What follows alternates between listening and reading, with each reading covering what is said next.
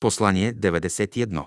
Послание по случай съборните дни, 28 август 1981 година. Пространството.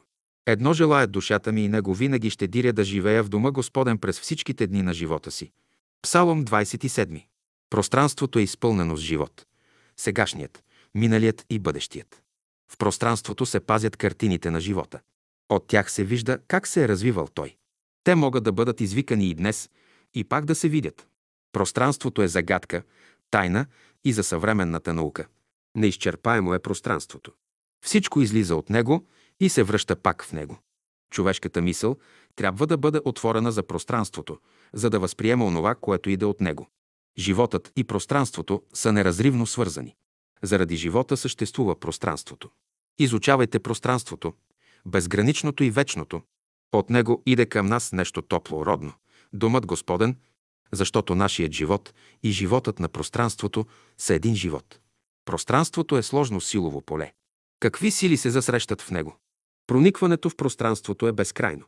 Човешката душа има това дарование, тази способност да прониква пространството. Колкото по-съвършен е човек, толкова по-дълбоко прониква пространството. Животът му се разкрива във все по-голяма и по-голяма пълнота. Ние пътуваме в пространството с мисълта. Тя се движи със скорост хиляда пъти по-голяма от тази на светлината. По-бърза от мисълта обаче е интуицията. Тя присъства едновременно навсякъде и във всичко. И чрез нея ние можем да знаем всичко мигновено. Материалният свят ние познаваме чрез пете сетива, които имаме. Те имат дълга история на развитие. Чрез тях ни се разкрива светът на материята.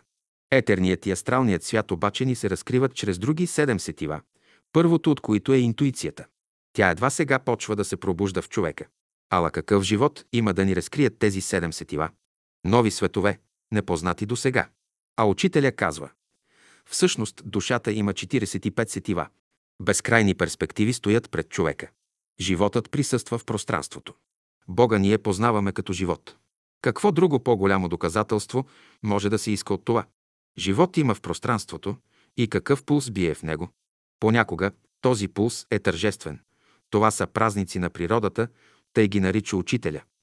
Това е среща на великите братя, които ръководят живота. Тогава те ни изпращат своето благословение. Животът е поверен в сигурни ръце, не се безпокойте за него.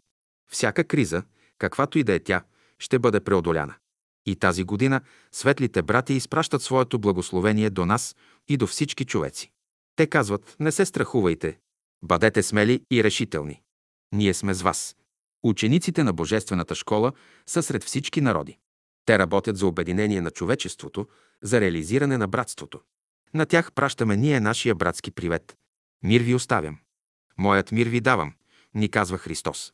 Брат Борис. София, август 1981 година.